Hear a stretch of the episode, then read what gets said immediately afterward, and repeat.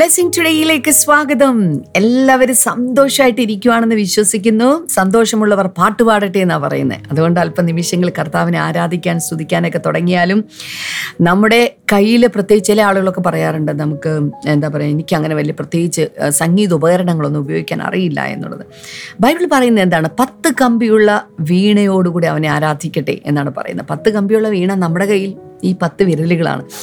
കൈകൾ കൊട്ടി ആരാധിക്കുമ്പോൾ കൈകൾ ഉയർത്തി ആരാധിക്കുമ്പോൾ കൈകൾ വീശി ആരാധിക്കുമ്പോൾ ഓർക്കുക കർത്താവിനെ നമ്മൾ പാടി സ്തുതിക്കുന്ന സംഗീത ഉപകരണമായിട്ട് നമ്മുടെ കൈകൾ മാറുകയാണ്. ഹലലൂയ അല്പനിമിഷങ്ങൾ ആ കൈകളൊന്ന് ഉയർത്തി കർത്താവിനെ ഒന്ന് സ്തുതിച്ചേ. കർത്താവെ ഞങ്ങൾ അങ്ങേ ആരാധിക്കുന്ന കർത്താവെ ഞങ്ങൾ അങ്ങേ വാഴ്ത്തുന്ന കർത്താവെ അങ്ങയുടെ മഹത്വം അങ്ങയുടെ തേജസ് ഞങ്ങളുടെ നടുവിൽ ഇറങ്ങി നിൽക്കുന്ന ഞങ്ങൾ അറിയുന്ന കർത്താവെ ഇന്നത്തെ ഈ വചന പഠന യാത്രയിൽ കർത്താവെ അങ്ങയുടെ സാന്നിധ്യം ഞങ്ങളുടെ കൂടെ ഉള്ളതിനായി നന്ദി കർത്താവെ നന്ദി അപ്പ. ദൈവമേ അങ്ങ് ചെയ്ത സകല ഉപകാരങ്ങൾക്കും ഞങ്ങൾ അങ്ങേക്ക് നന്ദി പറയുന്ന കർത്താവെ അങ്ങയുടെ നാമത്തെ ഞങ്ങൾ ഉയർത്തുന്ന കർത്താവെ. ഹല്ലേലൂയ. അല്പനിമിഷം നമ്മൾ ഇതുപോലെ സൂചിച്ചുകൊണ്ടിരിക്കുമ്പോൾ തന്നെ ഇന്നത്തെ നമ്മുടെ സ്പോൺസർ ഉണ്ട്. ഇന്ന് നമുക്ക് ആദ്യത്തെ നമ്മുടെ കോ സ്പോൺസർ തിരുവനന്തപുരത്ത് നിന്ന് സിസ്റ്റർ ശ്യാമയാണ്. ശ്യാമ താങ്ക് യു അപ്പോൾ തന്നെ ഇന്ന് മകൾ മാളവികയുടെ എട്ടാമത്തെ ജന്മദിനമാണ്. ഹാപ്പി ബർത്ത്ഡേ മാളവിക കുട്ടി. കർത്താവ് ധാരാളമായി കുഞ്ഞിനെ അനുഗ്രഹിക്കട്ടെ. നമുക്ക് ഒരുമിച്ച് പ്രാർത്ഥിക്കാം കർത്താവെ. ബ്ലെസ്സിംഗ് ടുഡേയിലെ എല്ലാ സൺഡേ സ്കൂൾ കുഞ്ഞുങ്ങളും ദൈവഭയത്തിനും ദൈവസ്നേഹത്തിനും വളരുവാൻ അനുഗ്രഹിക്കപ്പെട്ട ഭാവി എല്ലാ കുഞ്ഞുങ്ങൾക്കും ഉണ്ടാകുവാൻ. കർത്താവെ ഈ രാജ്യം നാളെ അവരുടെ പേരിൽ അറിയപ്പെടേണ്ടതിന് വേണ്ടി കർത്താവെ. ദൈവമേ കർത്താവെ അതിശക്തരായിട്ടുള്ള കർത്താവ് ദൈവദാസന്മാർ അപ്പസ്തോലന്മാർ ശുശ്രൂഷകന്മാർ അതുപോലെ ഈ ദേശം ഭരിക്കുന്ന ഭരണകർത്താക്കൾ ഇതൊക്കെ ഇവരിൽ നിന്ന് എഴുന്നേൽക്കട്ടെ എന്ന് ഞങ്ങൾ പ്രാർത്ഥിക്കുന്നു കർത്താവെ. അപ്പോൾ തന്നെ കൊല്ലത്ത് നിന്ന് അടുത്ത നമ്മുടെ sponsor ശോഭയാണ്. Thank you sister Shobha. ഇന്ന് ഇളയ മകൻ ഹരിപ്രസാദിന്റെ ജന്മദിനമാണ്. Happy birthday Hariprasad. കർത്താവ് ധാരാളമായിട്ട് ആ മകനെ അനുഗ്രഹിക്കട്ടെ കർത്താവെ. ഞങ്ങൾ അപ്പോൾ തന്നെ വേറൊരു കാര്യം കൂടി ഉണ്ട് കേട്ടോ? സോറി ജൂലൈ പതിനേഴിന് ഇന്നലെ മൂത്ത മകൻ ഹരികൃഷ്ണന്റെ ജന്മദിനമായിരുന്നു ഓ ബിലേറ്റഡ് ഹാപ്പി ബർത്ത്ഡേ ഹരികൃഷ്ണൻ. ആ, കർത്താവ് ധാരാളമായിട്ട് ആ മകനെയും അനുഗ്രഹിക്കട്ടെ.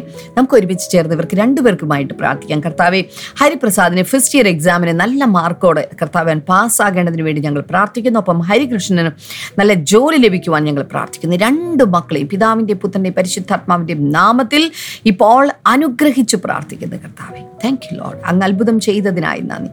യേശുവിന്റെ നാമത്തിൽ തന്നെ. അമേൻ അമേൻ ഹല്ലേലൂയ. ഈ ദിവസങ്ങൾ ബ്ലെസ്സിംഗ് ടുഡേയിലൂടെ അനുഗ്രഹിക്കപ്പെട്ട സന്ദേശങ്ങളോടൊപ്പം അനുഗ്രഹിക്കപ്പെട്ട സാക്ഷ്യങ്ങൾ നിങ്ങൾ കേൾക്കുന്നുണ്ടായിരിക്കും. ഇതൊക്കെ നിങ്ങൾ കേട്ടുകൊണ്ടിരിക്കുന്ന സമയത്ത് വരുന്ന ദിവസങ്ങളിലൊക്കെ ഇത്തരത്തിലുള്ള സാക്ഷ്യങ്ങൾ നിങ്ങൾ കേട്ടുകൊണ്ടിരിക്കുന്ന സമയത്ത് ഞാൻ ഉറച്ചു വിശ്വസിക്കുകയാണ് അത് നിങ്ങളുടെ ജീവിതത്തിൽ ആവർത്തിക്കപ്പെടാൻ പോകുകയാണ്. എന്ന് വെച്ചാൽ അതേ അത്ഭുതങ്ങൾ അതുപോലെയുള്ള അത്ഭുതങ്ങൾ കർത്താവ് നിങ്ങൾക്ക് വേണ്ടി ചെയ്യാനായിട്ട് പോകുകയാണ്. അതുകൊണ്ട് ധൈര്യമായിട്ടിരിക്കുക. കർത്താവ് നിങ്ങൾ കൂടെയുണ്ട്. തുടർന്ന് അനുഗ്രഹിക്കപ്പെട്ട സന്ദേശത്തിലേക്ക് നമുക്ക് വേഗത്തിൽ കിടക്കാം.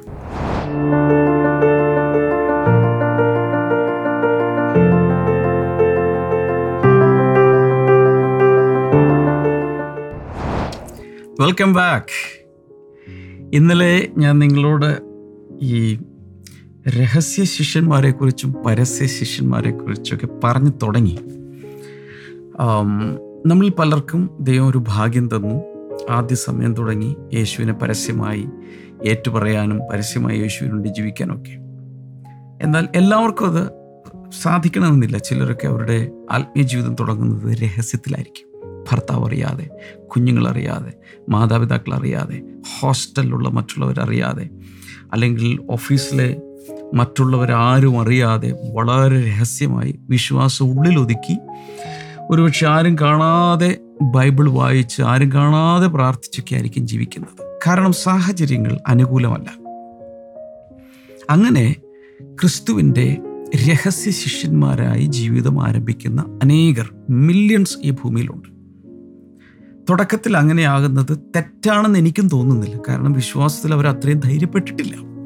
അത്രയും വിശ്വാസത്തിൽ ഉറച്ചിട്ടില്ല. പരസ്യമായി മറ്റുള്ളവരോട് യേശുവിനെക്കുറിച്ച് പറയുവാനുള്ള ഗ്രാഹ്യമായിട്ടില്ല. സോ അങ്ങനെയുള്ള സാഹചര്യങ്ങൾ ദാറ്റ്സ് ഓക്കെ വചനത്തിൽ നിന്ന് രണ്ട് പേരെ ഞാൻ നിങ്ങളുടെ മുമ്പിൽ കൊണ്ടുവന്നു. ഒന്ന് നിക്കോഡെമോഷ് എന്ന ഒരു യഹൂദ ഭരണസമിതിയിലെ ഒരംഗം. രണ്ടാമത്തത് അരിമത്യക്കാരൻ ജോസഫ്.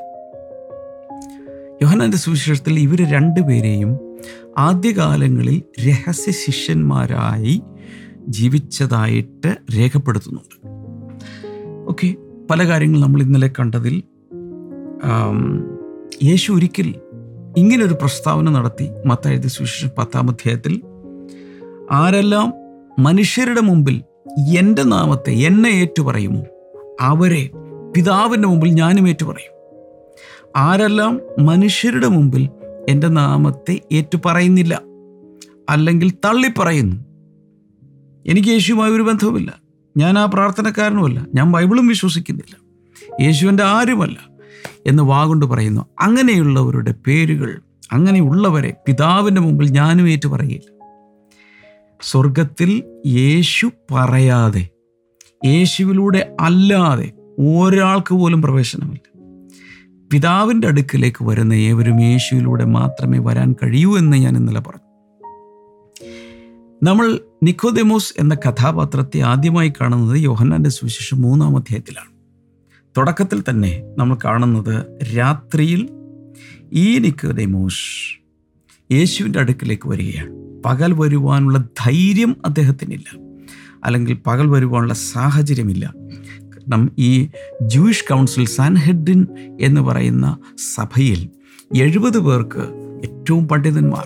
ഞാൻ ഇങ്ങനെ വരെ കേട്ടിട്ടുണ്ട്. ആദ്യത്തെ അഞ്ച് പുസ്തകങ്ങൾ പെന്റാറ്റ്യൂക്സ് അല്ലെങ്കിൽ പഞ്ചപുസ്തകങ്ങൾ ഉൽപ്പത്തി പുറപ്പാട് ലേവ്യ സംഖ്യ നിയമാവർത്തനം. ഇങ്ങനെയുള്ള അഞ്ച് പുസ്തകങ്ങൾ ഏകദേശം ഈ കൗൺസിൽപ്പെട്ടവർ ബൈ ഹാർട്ട് ചെയ്യണമായിരുന്നു. അത്രത്തോളം നിയമങ്ങൾ പഠിക്കണമായിരുന്നു. ഈ കൗൺസിലിൽ അംഗത്വം ലഭിക്കണമെങ്കിൽ. പിന്നെയും കുറേ അധികം നിബന്ധനകളൊക്കെ ഉണ്ടായിരുന്നു. അത്രയും ക്വാളിഫൈഡ് ആയിട്ടുള്ള ഒരാളാണ് ഈ നിക്കഡെമോസ്. എന്നാൽ അദ്ദേഹം രാത്രിയിൽ വന്നിട്ട് യേശുവിനോട് പറയുകയാണ് നീ ദൈവത്തിൽ നിന്ന് വന്നതാണെന്ന് ഞങ്ങൾക്ക് എല്ലാവർക്കും അറിയാം. കാരണം നീ ഒരു സാധാരണ റബിയല്ല സാധാരണ ഒരു ടീച്ചറല്ല ടീച്ചിങ്ങിനോടൊപ്പം നിന്നിലൂടെ ദൈവം ചില അത്ഭുതങ്ങളും അടയാളങ്ങളും വീര്യപ്രവൃത്തികളും ചെയ്യുന്നതായി ഞങ്ങളുടെ ശ്രദ്ധയിൽപ്പെട്ടിട്ടുണ്ട്. അന്നത്തെ കാലത്ത് സാധാരണ ടീച്ചേഴ്സ് അവർ ഓരോ ഉപദേശങ്ങൾ പറഞ്ഞിങ്ങനെ നടക്കുകയാണ്.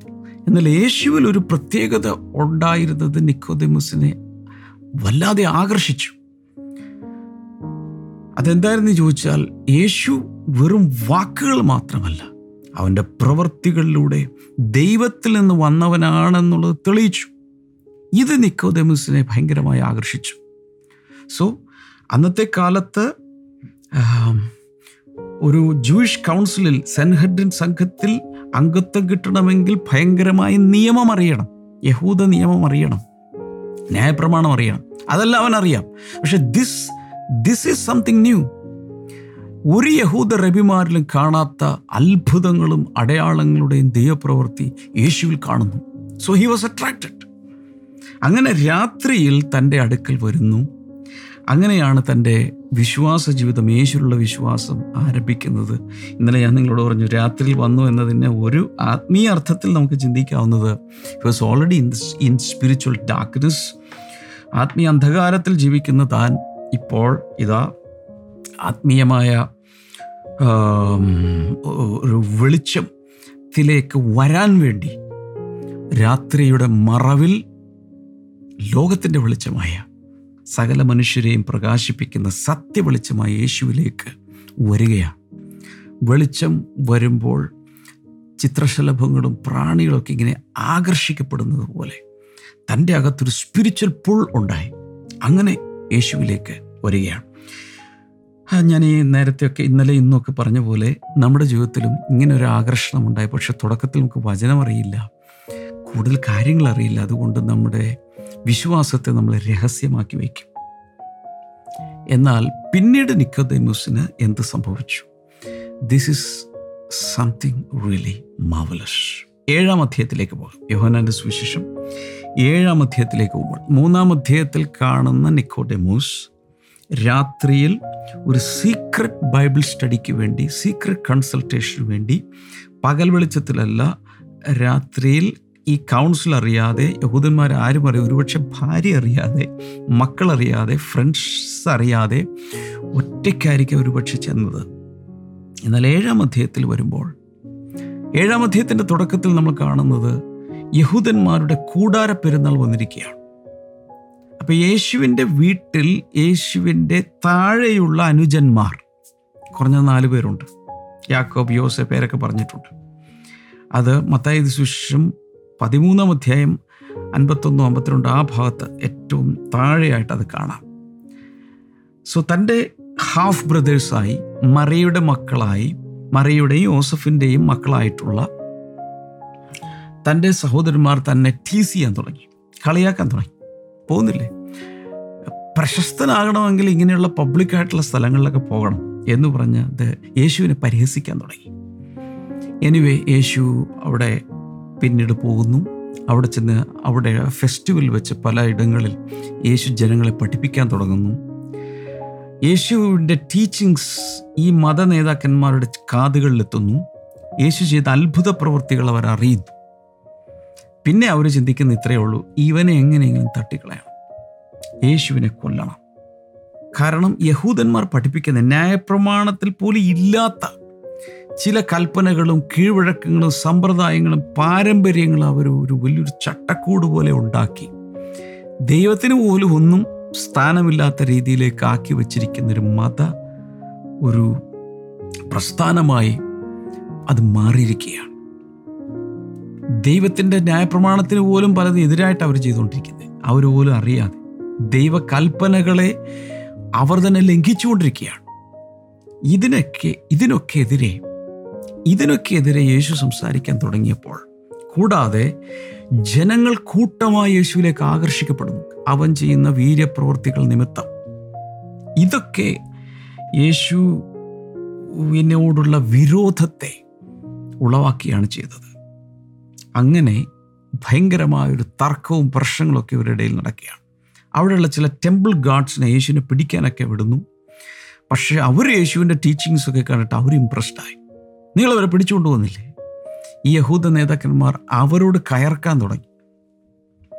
ഇങ്ങനെയുള്ളൊരു സാഹചര്യത്തിൽ പെട്ടെന്ന് യോഹനേഴ് അൻപത് അൻപത്തൊന്ന് വചനങ്ങളിൽ പെട്ടെന്ന് നിക്കോഡെമൂസ് ശബ്ദമുയർത്തി മുന്നിലേക്ക് വരുന്നു. രഹസ്യ ശിഷ്യനായിരുന്ന നിക്കോഡെമോസ് അൻപതാമത്തെ വചനത്തിൽ Nicodemus who had gone to Jesus earlier and who was one of their own number asked does our law condemn a man without first hearing hearing him to find out what he has been doing. Nicodemus പരസ്യമായി അവരോട് എതിർത്ത് ചോദിക്കുകയാണ്. എന്താണ്? നമ്മുടെ ന്യായപ്രമാണം ഒരു മനുഷ്യന്റെ വിചാരണ കൂടാതെ ആ മനുഷ്യൻ എന്ത് ചെയ്യുന്നു എന്നുള്ളത് മനസ്സിലാക്കാതെ വിധിക്കുവാൻ കുറ്റം വിധിക്കുവാൻ അനുവദിക്കുന്നുണ്ടോ? എന്റെ അർത്ഥം. നിങ്ങൾ യേശുവിനെ യേശുവിന്റെ വചനങ്ങൾ അല്ലെങ്കിൽ ടീച്ചിങ് ശരിയായ രീതിയിൽ നിങ്ങൾ ആനലൈസ് ചെയ്തിട്ടില്ല പഠിച്ചിട്ടില്ല. അവൻ ചെയ്യുന്ന പ്രവൃത്തികൾ ആരിൽ നിന്ന് വന്നു എന്നുള്ളത് നിങ്ങൾ അപഗ്രഥിച്ചിട്ടില്ല. ഒരു മനുഷ്യനെ വിചാരണ ചെയ്യാതെ വിധിക്കാൻ കഴിയുമോ? നമ്മുടെ ന്യായപ്രമാണം മോശയുടെ ന്യായപ്രമാണം അതിന് അനുശാസിക്കുന്നുണ്ടോ? ഇത് പരസ്യമായിട്ടാണ് ചോദിക്കുന്നത്. എതിർത്താണ് ചോദിക്കുന്നത്. അതിന്റെ അർത്ഥം രഹസ്യ ശിഷ്യനായിരുന്ന ഈ നിഖോഡെമൂസ് ഇതാ യേശുവിന് വേണ്ടി പരസ്യമായി സംസാരിക്കാൻ തുടങ്ങി. ഒരു സാഹചര്യം വന്നപ്പോൾ. അന്ന് രാത്രി വീണ്ടും ജനനത്തെക്കുറിച്ച് യേശു നിക്കോദോമസിനെ പഠിപ്പിച്ച ആ രാത്രിയിൽ വൺ ഓൺ വൺ വ്യക്തിപരമായി യേശുവുമായി ഒരു എൻകൗണ്ടർ അദ്ദേഹത്തിനുണ്ടായി. ഞാൻ വിശ്വസിക്കുന്നു അന്ന് തന്റെ ജീവിതം മാറി. തന്റെ ഉള്ളിൽ താനൊരു തീരുമാനമെടുത്തു. യഹൂദ ഭരണസമിതിയിൽ എഴുപത് റബ്ബിമാരുണ്ട് അല്ലെങ്കിൽ എഴുപത് കൗൺസിൽ അംഗങ്ങളുണ്ട്. ഇതുകൂടാതെ യഹൂദ റബ്ബിമാരും പുരോഹിതന്മാരും മഹാപുരോഹിതനും ഒക്കെ ഉള്ള ഒരു റിലീജിയസ് സിസ്റ്റത്തിലാണ് താൻ നിൽക്കുന്നത്. എന്നാൽ ഇവരിൽ ആരിലുമില്ലാത്ത ചില ഗുണങ്ങൾ. ദൈവപ്രവൃത്തി ഇതാ യേശുവിലൂടെ വെളിപ്പെടുകയാണ്. ഒരു തച്ചന്റെ മകൻ എന്നറിയപ്പെടുന്ന ഒരു സാധാരണ യഹൂദ യുവാവിനെ പോലെ തോന്നിക്കുന്ന ഇവനിലൂടെ പ്രപഞ്ചത്തിന്റെ സൃഷ്ടമായ ദൈവം ശക്തമായി പ്രവർത്തിക്കുന്നത് തനിക്ക് തിരിച്ചറിയാൻ കഴിഞ്ഞു. തന്റെ കണ്ണു തുറന്നു. താൻ ആത്മീയ വെളിച്ചത്തിലേക്ക് വന്നു. ഉള്ളിൽ തന്റെ വിശ്വാസം വളരാൻ തുടങ്ങി. വിശ്വാസം വളരുന്നതിനേക്കാൾ അപ്പുറത്ത് യേശുവിനോടുള്ള സ്നേഹം തന്റെ അകത്ത് വളരാൻ തുടങ്ങി. ഒരു വ്യക്തിയെ ആത്മാർത്ഥമായി നാം സ്നേഹിക്കാൻ തുടങ്ങിയാൽ അയാൾക്ക് വേണ്ടി സംസാരിക്കാനും അയാളുമായി ഐഡന്റിഫൈ ചെയ്യാനും ഒരാവശ്യം വന്നാൽ അയാൾക്ക് വേണ്ടി നിലകൊള്ളാനും നമ്മൾ തയ്യാറാവും ഇതാണ് നിക്കോദേമുസിന്റെ ഈ പ്രവൃത്തിയിൽ കാണുന്നത്. സകല യഹൂദ ഭരണകർത്താക്കന്മാരും യേശുവിനെ എതിർത്ത് അവനെ കൊല്ലുവാൻ പ്ലോട്ട് ചെയ്യുമ്പോൾ ഇതാ രഹസ്യ ശിഷ്യനായി അറിയപ്പെട്ടിരുന്ന ഈ മനുഷ്യൻ എഴുന്നേറ്റ് യേശുവിന് വേണ്ടി സംസാരിക്കാൻ തുടങ്ങി. ആരുടെയൊക്കെയോ കർത്താവ് സംസാരിക്കുന്നതായിട്ട് എന്റെ ഉള്ളിൽ മനസ്സിലാകുന്നു. നിങ്ങൾ ഇതുവരെ രഹസ്യമായി യേശുവിലൊക്കെ വിശ്വസിച്ചെങ്കിലും ചില സാഹചര്യങ്ങൾ നിങ്ങളുടെ മുമ്പിൽ വരാൻ പോവുകയാണ്. പരസ്യമായി വിശ്വാസികളെന്ന് പറയുന്ന ശിഷ്യന്മാരെന്ന് പറയുന്നവർ പോലും ചെയ്യാത്ത ചില കാര്യങ്ങൾ നിങ്ങളെ കൊണ്ട് കർത്താവ് ചെയ്യിപ്പിക്കാൻ പോകുന്നു. ഇസ് ദാറ്റ് വണ്ടർഫുൾ ഇനി ഇവിടെയും തീരുന്നില്ല. അപ്പോൾ മൂന്നാം അധ്യായത്തിൽ രഹസ്യ ശിഷ്യൻ. ഏഴാം അധ്യായത്തിൽ യേശുവിന് വേണ്ടി പരസ്യമായി സംസാരിക്കാൻ തുടങ്ങിയിരിക്കുന്നു. പത്തൊൻപതാം അധ്യായത്തിലേക്ക് വരുമ്പോൾ യേശുവിന് വേണ്ടി ഇനി സംസാരിക്കുകയല്ല. ചില കാര്യങ്ങൾ. ആർക്കും ചെയ്തെടുക്കാൻ കഴിയാത്ത ചില കാര്യങ്ങൾ നിക്കോഡെമോസ് ചെയ്യാൻ തുടങ്ങുകയാണ്. ആ ഭാഗത്തേക്ക് നമുക്ക് പോകാം. യോഹന്നന്റെ സുവിശേഷം പത്തൊൻപതാം അധ്യായം മുപ്പത്തെട്ട് മുതൽ മുപ്പത്തി ഒൻപത് വരെയുള്ള വചനങ്ങൾ. Later Joseph of Arimathea asked Pilate for the body of Jesus. Now, Joseph was a disciple of Jesus, but secretly because he feared the Jewish leaders. With Pilate's permission, he came and took the body away. പെട്ടെന്ന് ഇവിടെ വേറൊരാളെ നമ്മൾ കാണുന്നു ഞാൻ ആദ്യം പറഞ്ഞ ആൾ ആരാണ് അരിമത്യക്കാരൻ യോസഫ് so ഇവിടെ കാണുന്നത് later Joseph of Arimathea asked Pilate Joseph of Arimathea അരിമത്യക്കാരൻ യോസഫിനെ കുറിച്ച് ഇവിടെ പറഞ്ഞിരിക്കുന്നത് താൻ യേശുവിന്റെ ഒരു രഹസ്യ ശിഷ്യനായിരുന്നു. എന്തുകൊണ്ടെന്ന് അവിടെ പറഞ്ഞിട്ടുണ്ട്? Because he feared the Jewish leaders യഹൂദ നേതാക്കന്മാരെ ഭയന്നിട്ട് ഒന്നുകളയും അല്ലെങ്കിൽ ചില ആക്ഷനുകൾ തനിക്കെതിരെ ഉണ്ടാകും. യഹൂദ നേതാക്കന്മാരെ പേടിച്ചിട്ട് ഉള്ളിൽ യേശുവിന്റെ വിശ്വാസവുമായി അത്രയും വർഷങ്ങൾ അല്ലെങ്കിൽ അത്രയും നാളുകൾ ജീവിച്ചയാളാണ് അരിമത്തിക്കാരൻ യൂസഫ്. എന്നിട്ട് പക്ഷേ അദ്ദേഹം ചെയ്തത് വിത്ത് പൈലറ്റ്സ് പെർമിഷൻ പിലാത്തോസിന്റെ അടുക്കൽ തൻ ചെന്ന് താൻ നേരിട്ട് ചില അനുമതികൾ അദ്ദേഹം നേടി. ഈ അരിമത്തിക്കാരൻ യോസഫ് ധനാഢ്യനായിരുന്നു. മറ്റു ചില വചനഭാഗങ്ങൾ കൂടെ നമുക്കത് കാണാം. He was a filthy rich man വളരെ ധനികനായിരുന്നു അരിമത്തിക്കാരൻ യോസഫ്. ഞാൻ പലപ്പോഴും എന്റെ പല മെസ്സേജുകളിലും പറഞ്ഞിട്ടുള്ള ഒരു കാര്യം. വ്യക്തമായി ഇവിടെയും പറയാൻ ആഗ്രഹിക്കുന്നു. യേശുവിന് ധനവാന്മാരെ വേണം. ഒരിക്കൽ യേശു ഇങ്ങനെ പറഞ്ഞു ധനവാൻ സ്വർഗരാജ്യത്തിൽ കടക്കുന്നത് ഒട്ടകം സൂചിക്കുഴയിലൂടെ കടക്കുന്നതിനേക്കാൾ പ്രയാസകരമാകുന്നു. അതുകൊണ്ട് ഒത്തിരി പേര് വിചാരിച്ചിരിക്കുന്നത് ധനവാന്മാരാരും സ്വർഗത്തിൽ പോലും അങ്ങനെയല്ല അതിന്റെ അതല്ല അതിന്റെ അർത്ഥം.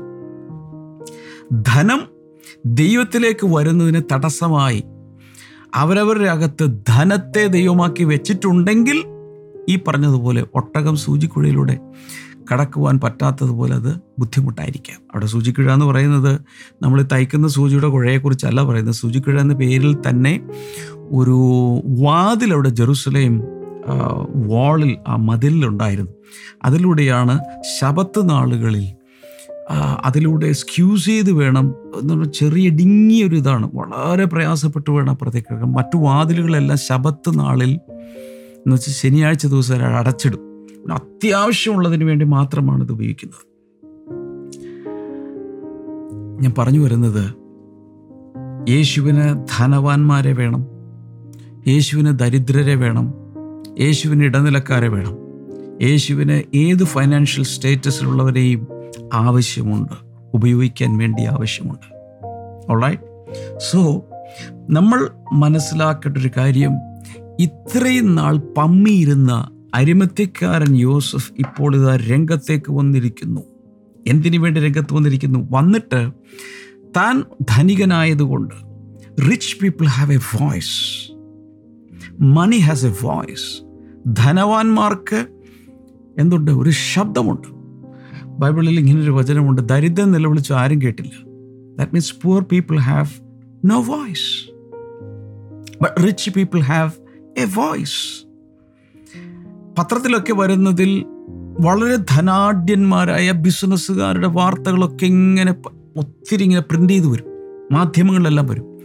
ദരിദ്രരായ ഏതെങ്കിലും ഒരു കോളനിയിൽ ഏതെങ്കിലും ജയിലിൽ കിടക്കുന്ന ആരെങ്കിലും വാർത്ത വരൂ. അൺലെസ് എന്തെങ്കിലും ഒരു അൺയൂഷ്വൽ ആയിട്ടുള്ള അസാധാരണമായ എന്തെങ്കിലും കാര്യം നടന്നാൽ മാത്രമാണ് അങ്ങനെയുള്ളവരുടെ കാര്യങ്ങൾ പത്രവാർത്തയായിട്ടോ മാധ്യമത്തിൽ വരൂ.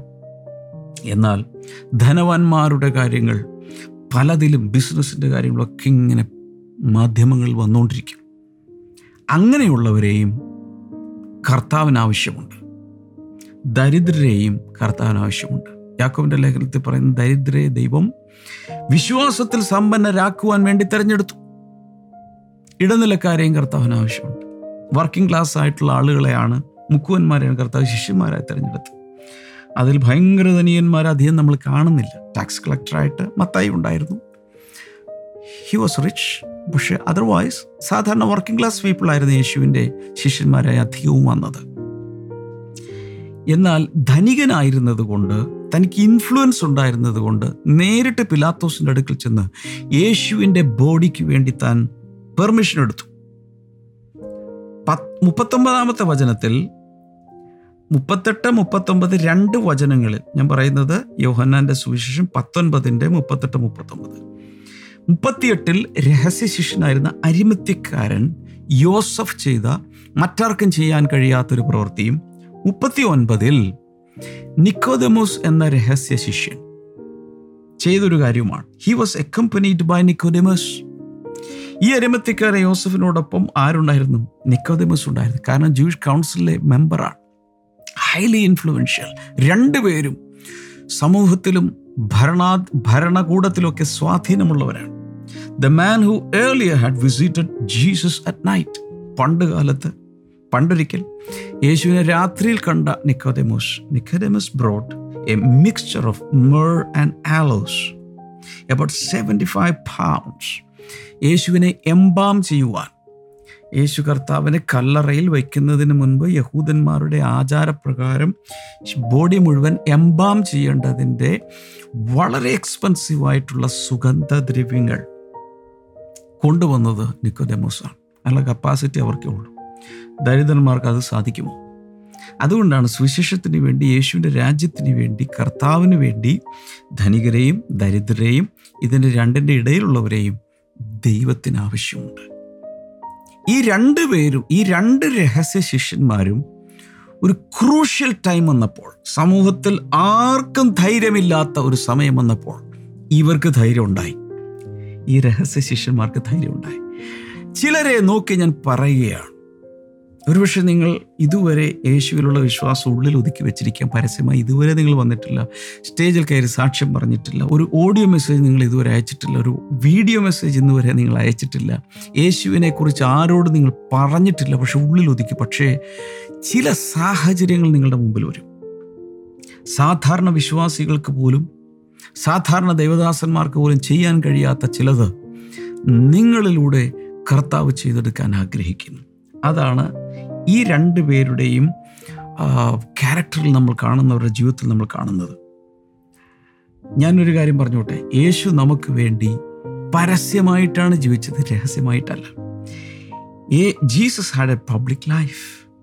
Then യേശു നമ്മളെ സ്നേഹിച്ചത് പരസ്യമായിട്ടാണ്. യേശു നമ്മളെ സ്നേഹി പരസ്യമായി സ്നേഹിച്ചത് കൊണ്ടാണ് പരസ്യമായി ക്രൂഷ്യൽ അവൻ തൂങ്ങി കിടന്നത്. അതുകൊണ്ട് യേശു നമ്മെ പരസ്യമായി സ്നേഹിച്ചത് കൊണ്ട് നമുക്കും അവനെ പരസ്യമായി സ്നേഹിക്കാം. ഒന്ന് രണ്ട് വചനങ്ങളൊന്ന് കുറിച്ച് വയ്ക്കാമോ ഒന്ന് ലൈവ് ചാറ്റിൽ ടൈപ്പ് ചെയ്തിടുക. സദൃശവാക്യങ്ങൾ ഇരുപത്തൊമ്പത് ഇരുപത്തിയഞ്ച്. Proverbs twenty nine twenty five. Fear of man will prove to be a സ്നേഹം മനുഷ്യ ഭയം ഒരു കെണിയാകുന്നു. പലപ്പോഴും മനുഷ്യരെ ഭയന്നിട്ടാണ് നമ്മൾ പലതും ചെയ്യാൻ മടിക്കുന്നത്. മത്തായത് സുവിശേഷം പത്തിന്റെ ഇരുപത്തെട്ട് മുതൽ മുപ്പത്തി ഒന്ന് വരെ വായിക്കുമ്പോൾ Matthew ten twenty eight to thirty one. അവിടെ കാണുന്നത് do not be afraid of those who kill the body and cannot kill the soul ശരീരത്തെ കൊന്നു എന്നാൽ ആത്മാവിന് ഒന്നും ചെയ്യാൻ കഴിയാത്ത മനുഷ്യരെ നിങ്ങൾ ഭയപ്പെടരുത്. Rather be afraid of the one who can destroy both soul and body in hell എന്നാൽ നിങ്ങളുടെ ശരീരത്തെയും ആത്മാവിനെയും നരകത്തിൽ നശിപ്പിക്കുവാൻ കഴിവുള്ളവനെ എന്ന് വെച്ചാൽ ദൈവത്തെ. ദൈവത്തിനകത്തുള്ള അധികാരമുണ്ട്. ദൈവത്തെ ഭയപ്പെടുവൻ മനുഷ്യരെ ഭയപ്പെടരുത്. ഉടനെ അതിനുശേഷം പറയാം are no two sparrows sold for a penny yet not one of them will fall to the ground outside your father's care ഈ നിസാര വിലയ്ക്ക് വിൽക്കുന്ന കുരുകിൽ പിതാവിന്റെ ആ കരുതലില്ലാതെ പിതാവിന്റെ അറിവില്ലാതെ അതിൽ ഒരെണ്ണം പോലും നിലത്തേക്ക് വീഴുകയില്ല. And even the very hairs of you head are all numbered നിങ്ങളുടെ തലയിലെ മുടി പോലും എണ്ണപ്പെട്ടിരിക്കുന്നു. So don't be afraid your worth more than many sparrows പല കുരുകലുകളെക്കാളും നിങ്ങൾക്ക് വിലയില്ലേ? അതുകൊണ്ട് മനുഷ്യരെ ഭയപ്പെടണ്ട. ദൈവത്തിന് വേണ്ടി ശക്തമായി നിലകൊള്ളുവിൻ എന്നാണ് ഈ പറയുന്നത്. കൺക്ലൂഷനായിട്ട് ഞാൻ പറയാം. ഇന്നലെ ഇന്നും ഞാൻ പറഞ്ഞതിന്റെ സാരാംശം. തുടക്കത്തിൽ ഒരുപക്ഷെ നമ്മിൽ പലർക്കും നമ്മുടെ വിശ്വാസം ഉള്ളിലൊതുക്കി പരസ്യമായി ആരോടും പറയാതൊക്കെ ജീവിക്കേണ്ടി വന്നേക്കാം. എന്നാൽ സാഹചര്യം വരുമ്പോൾ പരസ്യമായി നമ്മെ സ്നേഹിച്ച് ക്രൂശിൽ വിവസ്ത്രനായി ബ്ലീഡ് ചെയ്ത് എല്ലാവരും പരിഹസിച്ച് തലകുലുക്കി ചിരിച്ചുകൊണ്ട് കമന്റടിച്ച രീതിയിൽ യേശു പരസ്യമായി നമ്മെ സ്നേഹിച്ച് ഒരു യാഗമായി തീർന്നെങ്കിൽ നമുക്കും ഈ ഭൂമിയിൽ യേശുവിന് വേണ്ടി നിൽക്കാം. മറ്റുള്ളവരോട് അവനെക്കുറിച്ച് നാണമില്ലാതെ ലജ്ജയില്ലാതെ യേശുവിനെക്കുറിച്ച് പറയാം സുവിശേഷം പങ്കുവയ്ക്കാം. അതിനുള്ള കൃപ കർത്താവ് എല്ലാവർക്കും തരട്ടെ. അതിനുവേണ്ടിയുള്ളൊരു പ്ലാറ്റ്ഫോമാണ് ബ്ലെസ്സിങ് ടുഡേ. നമുക്ക് ഒരുമിച്ച് നിൽക്കുക ഇതിന്റെ എപ്പിസോഡുകൾ നിങ്ങൾക്ക് സ്പോൺസർ ചെയ്യാം. ഒരു വൺ ടൈം ഗിഫ്റ്റ് സുവിശേഷത്തിന് വേണ്ടി നിങ്ങൾക്ക് അയക്കാം. ഡീറ്റെയിൽസ് സ്ക്രീനിലോ അല്ലെങ്കിൽ നിങ്ങൾക്ക് സ്ക്രീനിൽ നമ്പറിൽ വിളിച്ചാലോ നിങ്ങൾക്ക് ലഭിക്കും. അനുഗ്രഹ പങ്കാളിത്ത പദ്ധതിയിൽ നിങ്ങൾക്ക് പങ്കുകാരാകാം. അങ്ങനെ നമുക്ക് ഒരുമിച്ച് കർത്താവിന് വേണ്ടി നിൽക്കാം.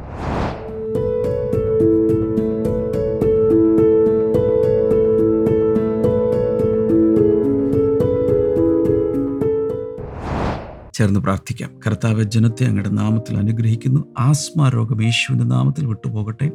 അനുബന്ധമായി ശരീരത്തിലുള്ള ചില സ്കിൻ ഡിസീസുകളും കർത്താവ് സൗഖ്യമാക്കുക തലയ്ക്കകത്ത് തല തലയുടെ സ്കാൾപ്പിലൊക്കെ എന്തോ ഇങ്ങനെ താരൻ പോലെയും അതുപോലെ ലൈസ് പോലെയൊക്കെയുള്ള ഭയങ്കരമായ പ്രയാസം അനുഭവിക്കുന്ന ചിലരെ കർത്താവ് ഇപ്പോൾ സൗഖ്യപ്പെടുത്തുകയാണ് യേശുവിന്റെ നാമത്തിൽ. നട്ടലിലുള്ള പ്രശ്നങ്ങൾ നട്ടലിനകത്ത് ആ ഭാഗത്തായുള്ള ട്യൂമർ യേശുവിന്റെ നാമത്തിൽ ഡിസപ്പിയർ ചെയ്യട്ടെ. സ്കിൻ ഡിസീസുകൾ മാറട്ടെ. ഫൈൽസ് രോഗം മാറട്ടെ. കുഞ്ഞുങ്ങളില്ലാത്തവർ കുഞ്ഞുങ്ങളുണ്ടാകട്ടെ. കൈകൾ രണ്ടും ഈ സ്ക്രീനിലേക്ക് നീട്ടിപ്പിടിച്ചാൽ ജനങ്ങളെ തിരുനാമത്തിൽ ഇപ്പോൾ ബ്ലസ് ചെയ്തിരിക്കുന്നു. പ്രാർത്ഥന കേട്ടതിനായി നന്ദി. യേശുവിന്റെ നാമത്തിൽ. അമേൻ കർത്താവ് എല്ലാവരും ധാരാളമായി അനുഗ്രഹിക്കട്ടെ. നാളെ നമുക്ക് വീണ്ടും കാണാം. ബബായ്